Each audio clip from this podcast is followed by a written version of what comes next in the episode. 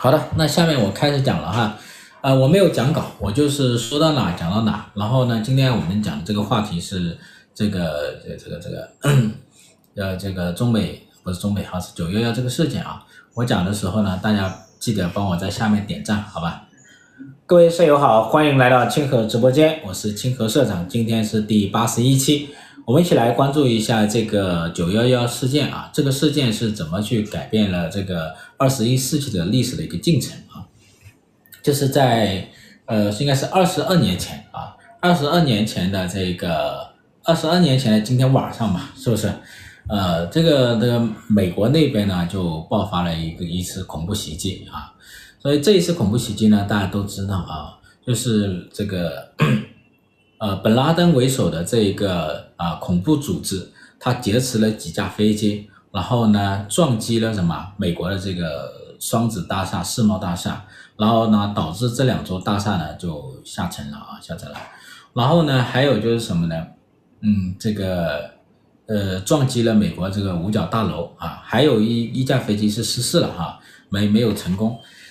这个事件呢影响非常的大，是吧？那会儿还在上初中，对。应该很多人会有一些印象啊，那个时候我是上高中啊，我是从这个到了学校，那个时候没有手机嘛，是吧？没有手机，然后我是到这个学校看那个学校有个报刊栏啊，这个报刊栏里会有很多人在那里围着看，哎，我在想平时这报刊栏也没啥人嘛，是不是？今天怎么那么多人？然后我就围过去看啊，一看才知道发生这么大的事了啊！但那会儿呢是不会意识到这么一个大事情是怎么去改变这个世界啊，怎么去改变中美之间的一个关系啊！所以呢，那个时候就会把它当成一个国际新闻来看。这当时是蛮震惊的，第一次对这个恐怖主义、恐怖分子。啊，后来包括这个本拉登有这么深的印象啊，给自己的这种意识里面有这么强烈的一个冲击啊，然后在那个时代呢，对于这一种还是感觉非常的就是不可思议，是吧？不可思议。近些年哈，然后呢有一些这个自媒体报道说，那个时候就911这个时候爆发之后呢。中国有些地方呢是在嘲笑美国，是吧？所以这2年中美关系不太好嘛。然后有些人说，在那个袭击之后呢，有一些人啊，有一些老师啊，在嘲笑美国。所以我觉得，我印象中我们那个时代好像没有这个事情啊。我至少我经历的好像没这个事情啊。这个是以前，就我们也并不是太清楚啊，这个未来会发生什么，是吧？可以说就是当时是时间点是在2001年嘛，就是我们刚进入21世纪，就进入千禧年，就跨过世纪的人，这一代人应该都很清楚。其实从99年跨入到200年，就跨世纪啊，那个时候大家还是印象很深的。其实新的这个时代，新的一个世纪啊，大家是蛮有期待的啊，我记得还是蛮有期待的。记得那个时候大家说跨入新世纪要学会开车，是吧？要学会外语，还要学会什么？计算机。我记得大概我是96年还是97年那个时候学这个计算机的啊，所以那个时候说是要学这个计算机啊，要学英文，要开车啊，要学会开车。所以从那个时候可以看出啊，就那个时代的人啊，他有一个很开放的心态，去迎接新的一个世纪啊，包括学外语，很开放的心态啊。但是呢，学外语确实学对了，因为你跨入21世纪的时候，特别是这个911之后呢，中国很快又加入 WTO 了，是吧？如果98年高考的人学的外语，你看出来你就可以去外贸公司上班嘛，是吧？做外贸嘛。所以这个是没有错的啊，包括计算机，是吧？那个时代就是对于新的世界呢还是有很多期待，但是呢，就这个世界呢刚进入了一个这千禧年之后呢，就是2001年就遇到了恐怖袭击，就美国这么一个当时这个这么最大的一个经济体，最发达经济体，它遭遇到了这场袭击。因为这场袭击，我们站在中国这个角度，可能很难去体会美国人的一个想法啊。因为美国自建国以来，别的国家能够直接打到它本土的，有没有？是吧？有没有？就是别的，不管是恐怖组织也好，还是国家也好，是哪一个组织能够直接袭击到它本土的，有没有？当年日本有没有袭击到美国的本土，是吧？当年日本呢，应该是跟美国在什么海战，是吧？在美国的这个本土以外的一些岛屿和海域里发生的战争啊，反正战争。然后呢，有没有袭击到本土？印象中应该是没有的，是吧？没有的。所以呢，打到夏威夷岛啊这些。但这一次就是说，本拉登这个组织呢，他通过挟持飞机这种方式呢，打击到了美国这个本土啊。所以那个时候很厉害了，就美国作为一个第一大经济体和第一军事强国，它的本土居然遭遇到了这种袭击，所以那个时候呢，就是这对于美国的这个打击其实是蛮大的。那接下来要做什么事情呢？那接下来呢，就是美国啊，它这个就要什么？要反击，是吧？反击。先说我就说这个美联储，好吧？先说美联储。美联储的反应应该是最快的啊，因为当时美联储呢，它处于什么？处于一个降息的一个周期，因为当时是在什么遇到了这个泡沫危机，互联网泡沫危机。2000年的这个下半年啊，应该是年底了，就遇到了泡沫危机啊。遇到泡沫危机之后呢，这个美联储就开始降息，然后2001年的9月份又遇到了恐怖袭击，所以美联储那个时候就格林斯潘掌舵嘛哈。然后就迅速的降息，就给市场提振信心，因为这个对市场的信心的打击实在太大了，市场提振信心。所以的话呢，其实这个在后面呢，就是小布什发动这种反恐战争，所以呢，这个恐怖袭击，这直接就导致了美联储是快速的降息，把利息降得非常的低啊，加速降息。后面的反恐战争呢，又促使这个格林斯潘将利息维持得很低的一个阶段。啊，危险低点，所以呢，美国后来这种低息啊，跟这个恐怖袭击和反恐战争是有直接相关的啊。你说格林斯潘这一个主席也蛮有意思的，格林斯潘这个人蛮有意思啊。你说在老布什时期，小布什的爸爸老布什时期，老布什当时是发动了一场海湾战争，但是海湾战争时期，你看人家格林斯潘没有给他降息，是吧？气得老布什不行。后来因为老布什他这个海湾战争是打赢了，但是经济状况不行，是吧？然后呢，被一个什么更懂经济的这个克林顿给击败了，然后呢没有连任。但是呢，他的儿子小布什掌舵的时候呢，格林斯潘呢还是什么降息，然后呢同时降息来长期低息，来支持小布什的这种反恐战争。这原因是什么？原因很简单，就对于美国来讲的话，这个海湾战争呢，它是不是一场民族战争呢？啊，至少不是一场民族战争啊。但是呢，这个恐怖袭击之后，美国发动的这种反恐战争，对他们来讲是一个民族战争啊，是一种复仇之战啊。所以呢，他需要给什么支持这种全美人他这种一种民族战争，所以这个是不一样的啊。然后呢，小布什政府呢，它就有几个动作啊，一个是什么呢？一个就是发动一个反恐的一个战争，是吧？反恐战争。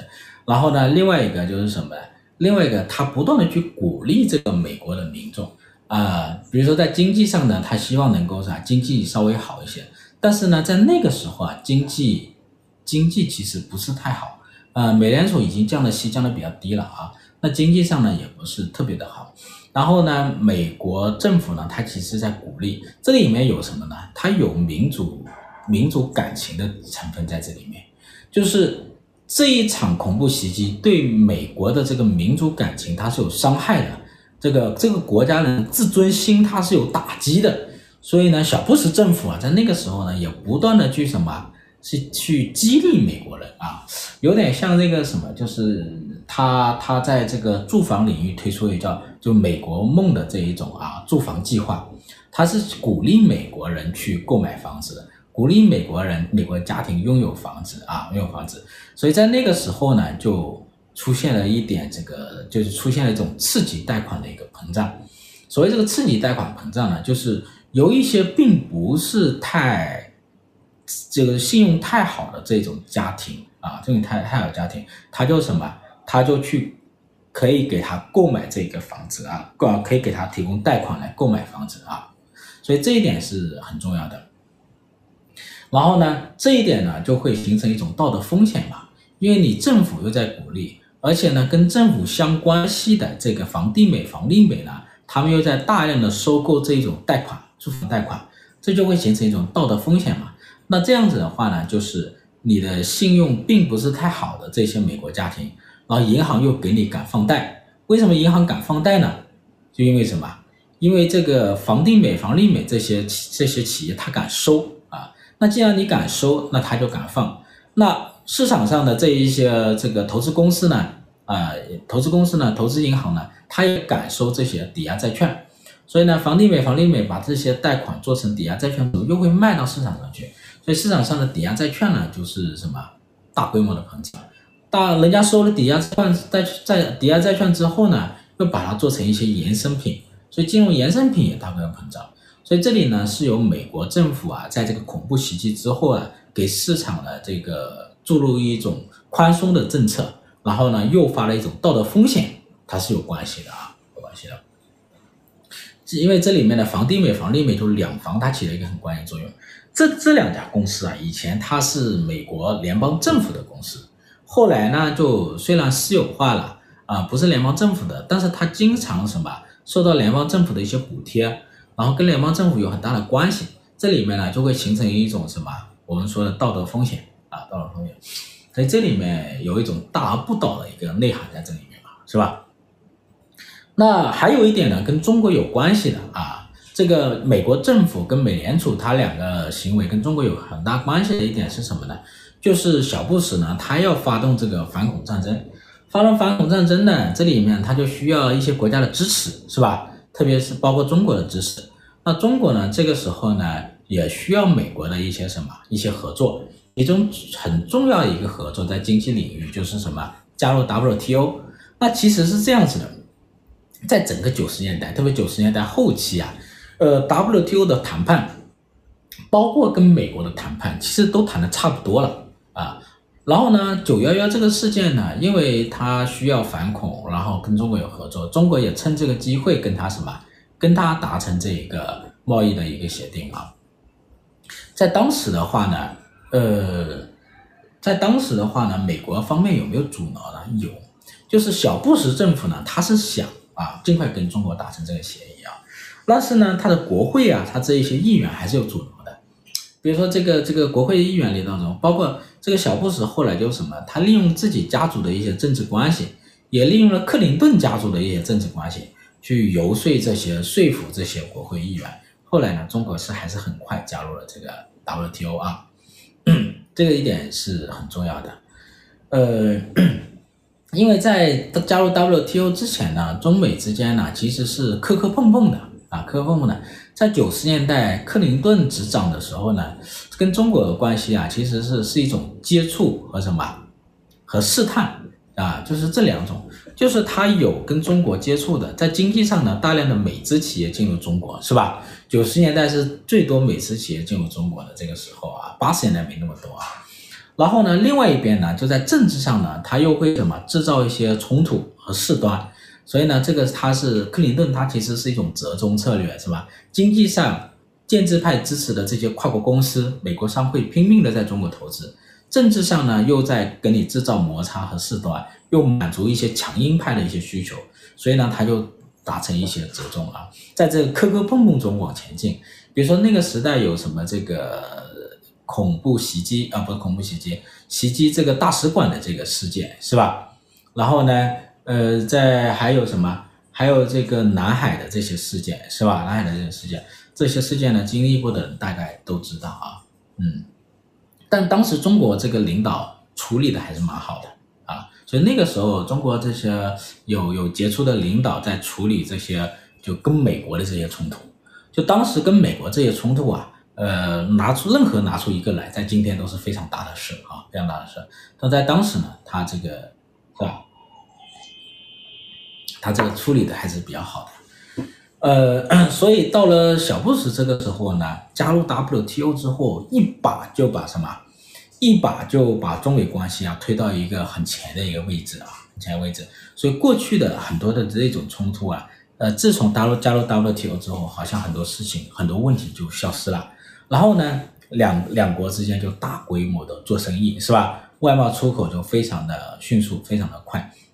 美国是什么？美国变成了我们的这个市场，我们成了工厂，然后大家相互做生意，相互赚钱，是吧？到07年的时候是达到一个巅峰啊，金融危机时候达到一个巅峰，是吧？所以那个时候有一个叫做中美国啊，中美国这个概念，我的印象对这个概念还是蛮深的啊，因为当时在传一个什么呢？就是传一个全球化的一个概念，叫做世界是平的啊，大家还记得吧？啊，另外一个这种学者写的一个叫另外一个弗里德曼，是吧？另外弗里德曼写了一个本书叫《世界是平的》，那个时候感觉全球化就是确实是一日千里啊，是吧？感觉中国就迅速的融入了世界啊，会有这种幻觉。那个时候就是有这种幻觉，是吧？那个大家还记得吗？啊，那个时代很流行的一句话：世界是平的。啊，然后中美之间这种发展会变成一种叫中美国的一个概念啊，中美国，所以不得了啊，那个时代不得了。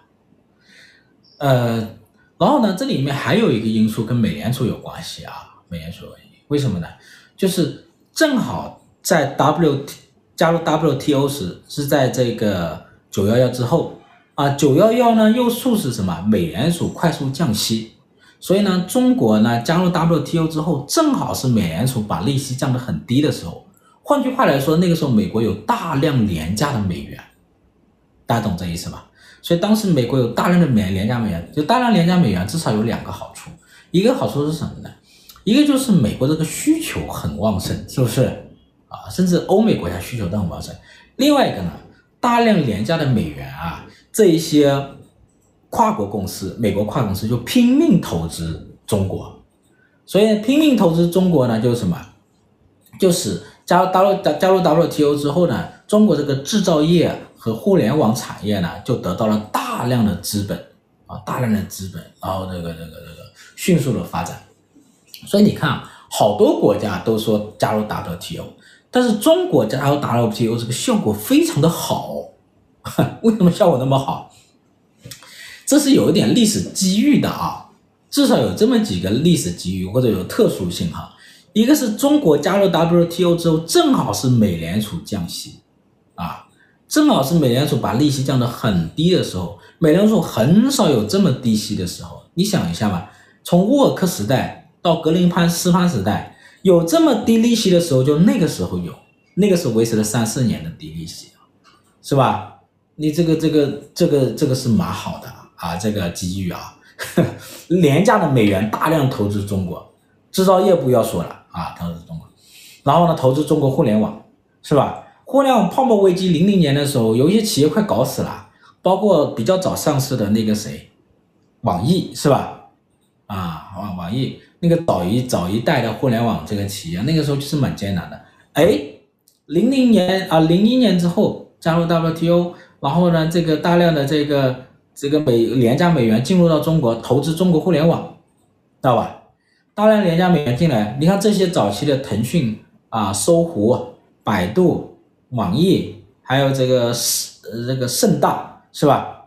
这些企业早期的都是什么？大量拿了美国投资，然后快速的涨啊，还有是吧？中国雅虎进入中国啊，然后你看他们。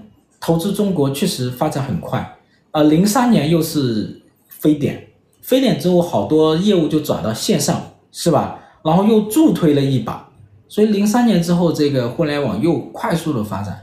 大家经历过那个时代的80后应该很有印象，就是从01年开始，包括03年一波上去，一直到07年，这互联网似乎每一天都在改变，是吧？每一天在改变。你看你们开始用 QQ 啊，用百度，是不是？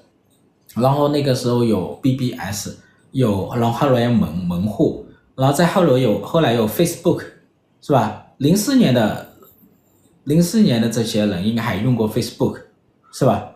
然后就是我以前还有账号啊，后来用不了了啊。04年的时候还有账号，然后接下来发展很快啊，然后后来还有智能手机，然后电脑，然后从那种大电脑到液晶电脑，再到笔记本，然后大家用 iPad 用平板，所以那10年应该是发展非常快的。大家想，这里面有大量的投资，就廉价的美元的大量的投资啊，不得了。对，那时候谷歌还很多人用啊，谷歌市场那时候占有率很高的。反正变化蛮快的，这里面跟这个美联储的一个降息会有很大关系，对吧？然后第二个机遇是什么呢？就是90年代啊，就中国跟美国关系啊，其实看起来不是太好，是吧？对，那个时候吵得厉害，90年代。但是呢，克林顿他使用的是一种折中策略，就在政治上啊，你们保持着吵架来满足一些强硬派的需求。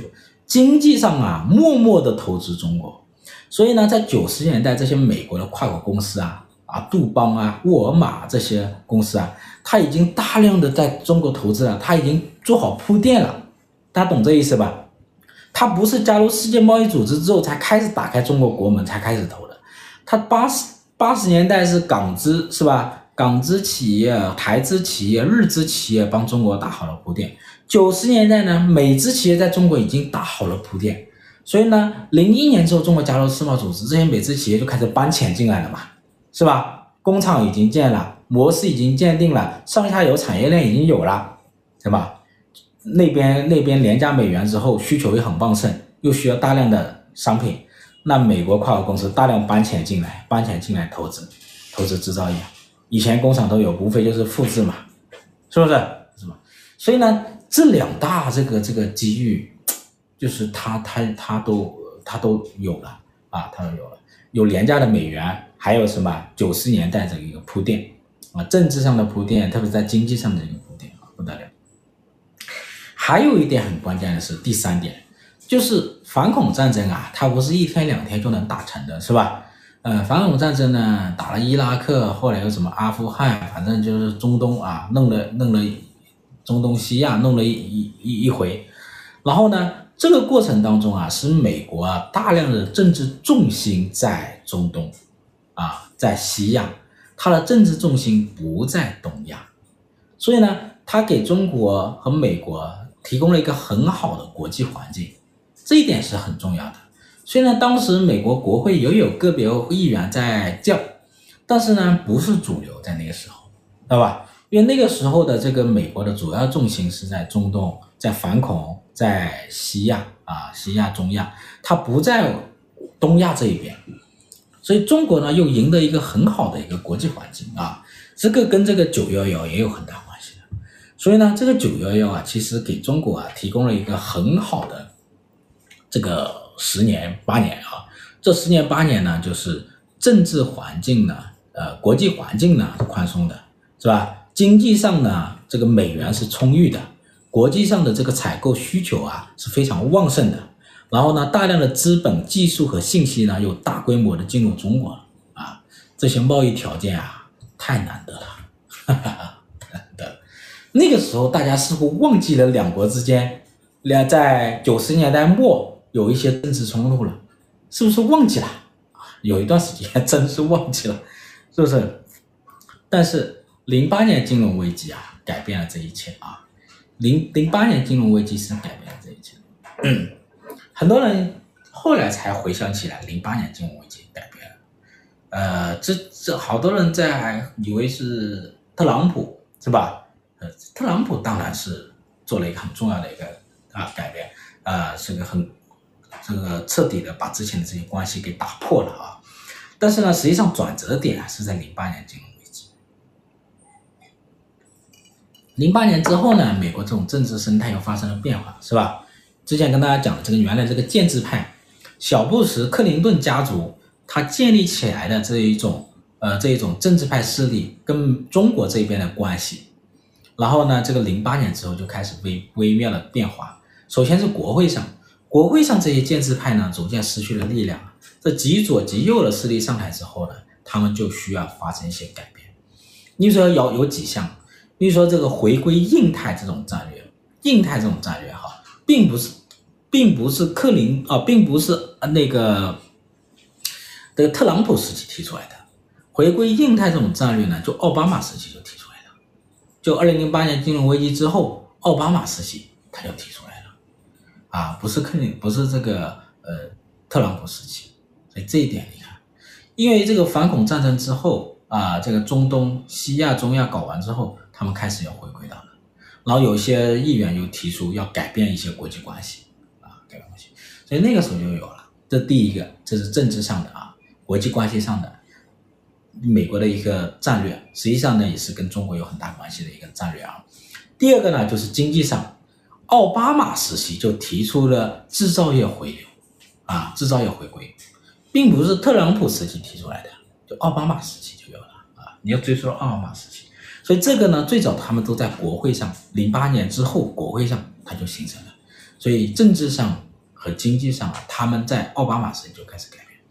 奥巴马这个人呢，他是个建制派嘛，他在白宫啊，他其实把持了这个行政力量，当然他也没干成啥事情，他既没有办法去平衡这个国会那边的力量，国会也把他掣肘成一个什么跛脚鸭总统啊，他自己呢也没有太强的能力去改善一些国际关系或者改革一些事情，包括跟中国的这种关系能不能得到一个比较好的一个协调也没有啊，所以这呢就会形成一种什么呢？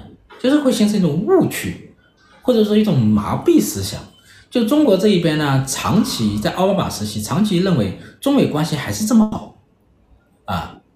奥巴马看起来这个人啊，人畜无害，你知道吧？这个嘴巴挺会讲的。然后那个时候觉得中美关系好也好不到哪去，坏也坏不到哪去，是吧？如果哪个总统上台的时候叫两句，那他上来之后呢，什么多买两架波音飞机，是不是就老实了？不就是要美元吗？打发你，是吧？打发大叫花子，进乌派，是不是？那边是这个乌一派，那边是进乌派啊，打发大叫花子啊，这不就觉得是这么回事吗？其实啊，这就形成了一种误区啊，误区。所以这个奥巴马之后就特朗普，特朗普一上台就变成了什么？就是不仅是国会上这个建制派失去了力量，白宫上。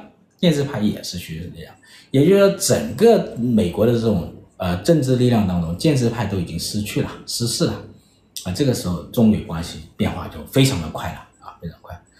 所以这里面呢，所以现在回过头来看，其实是911之后，受于这个恐怖袭击的一个影响，两国关系呢有一段时间太好了，好到呢有些东西都忘了，是吧？08年之后。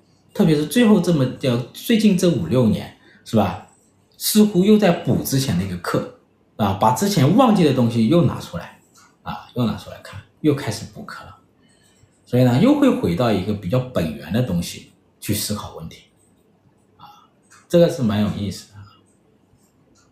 就美国人开始会回到本源的东西，什么本源的东西呢？就他美国的那边的政治力量啊，那边的这个。选民或民众的一些利益啊、价值观啊，去思考问题。中国这一边呢，也从自己的利益和价值观去思考问题。大家各问题越想越清楚的时候呢，就没那么好弄了，是吧？这两个情侣是不是最开始彼此不了解，或者假装彼此不了解，是不是？然后呢，在一起热恋很开心，热恋过程把很多事都忘了。比如说把这个什么各自的一些对吧出身也忘了，各自的意识形态也忘了，是不是啊？突然有一天出现什么危机了？啥危机啊？哎，要谁做饭的问题了，柴米油盐问题了，孩子谁带的问题了，哎，开始有一天吵了一架，妈呀，这一下清醒了，然后开始相互思考彼此，对吧？开始相互的思考彼此，也思考自己的利益和价值观啊，因为不了解在一起，或者因为假装不了解在一起，又因为什么彼此清醒而离开，哈哈，是不是啊？是不是这样子？不，这是一个比喻啊，比喻。但是呢，两个人在一起时间长了，10来年了，几十年了，对吧？也有孩子了，呵呵，又有共同财产了，这个离个婚不容易啊，是不是？所以这个时候就是吵吵闹闹，是吧？这个没吵到不行，是吧？这吵一次架几天不说话，一说话，哎，没说两句又吵架，是吧？但婚又离不了，所以这个就麻烦了啊。所以呢，这个情况差不多类似啊。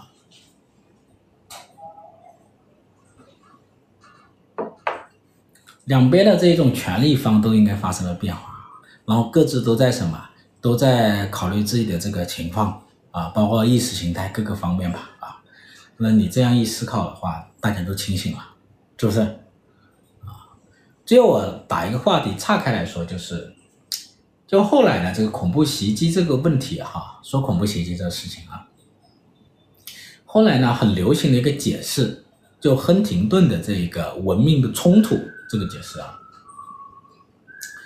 这个亨廷顿这个文明的冲突其实90年代提出来的，是吧？93年提出来的，慢慢到恐怖袭击之后呢，它就流行了，这蛮有意思的。亨廷顿有个学生叫福山啊，你们都知道福山呢，在苏联解体之后呢，那个时候很流行他的一个观点，叫什么历史的终结。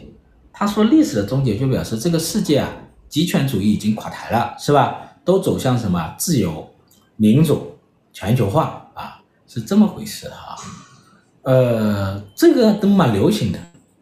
然后他的老师呢，又提出了另外一个观点，他这个极权主义垮台之后呢，世界没那么理想，不是说就会走到什么自由、民主这个全球化，是吧？还有什么文明的冲突，是吧？他把这个世界呢，分成几种文明，是吧？什么伊斯兰文明、基督文明，什么几种文明，8大文明的啊，8大文明。然后呢，在90年代啊，因为那个时候全球化其实还不错的啊，所以呢，这个时候苏联倒台之后，好多前苏联国家都怎么加入到这个欧美国家这个全球化的一个体系里面去，是吧？所以到恐怖袭击之后呢，大家开始质疑福山了，你这个福山想的太好了。你以为世界就没有冲突了吗？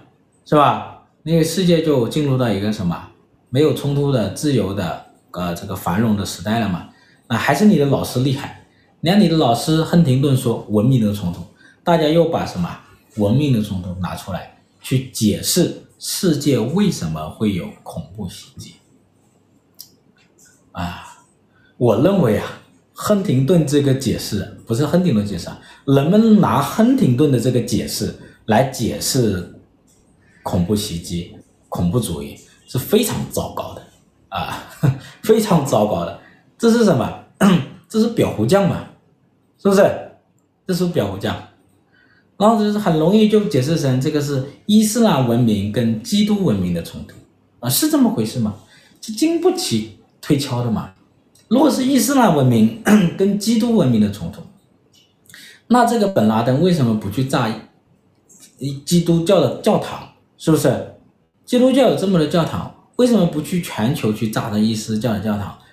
基督教的教堂，是吧？为什么要去袭击这一个双子大厦，是吧？为什么要去袭击平民？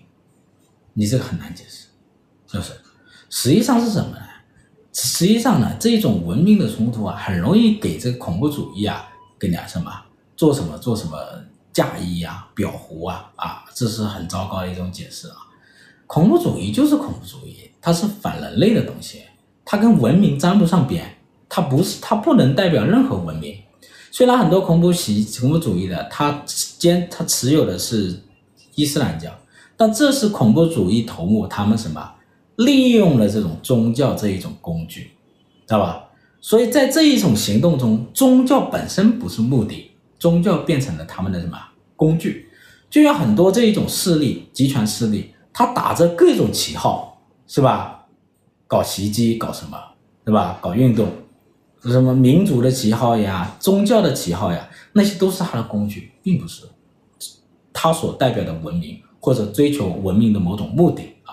这种解释很糟糕，我个人认为很糟糕，不太赞成这种解释。嗯，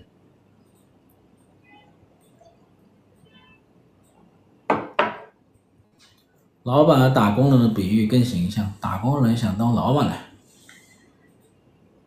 行吧，那我就讲到这吧，好吧，等一下大家交流吧。嗯。